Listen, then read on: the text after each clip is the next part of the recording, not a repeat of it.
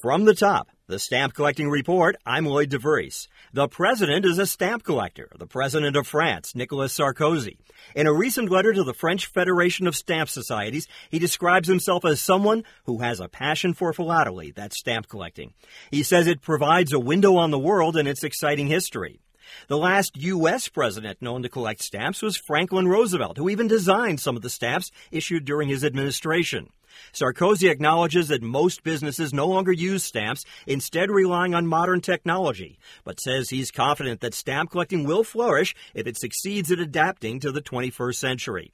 Sarkozy has a full plate with all the reforms he wants for France in general. In stamp collecting, he suggests that La Poste, the French postal agency, should produce about a third of its stamps using engraving and have more of a dialogue with collectors. Will they listen? Well, he is the president.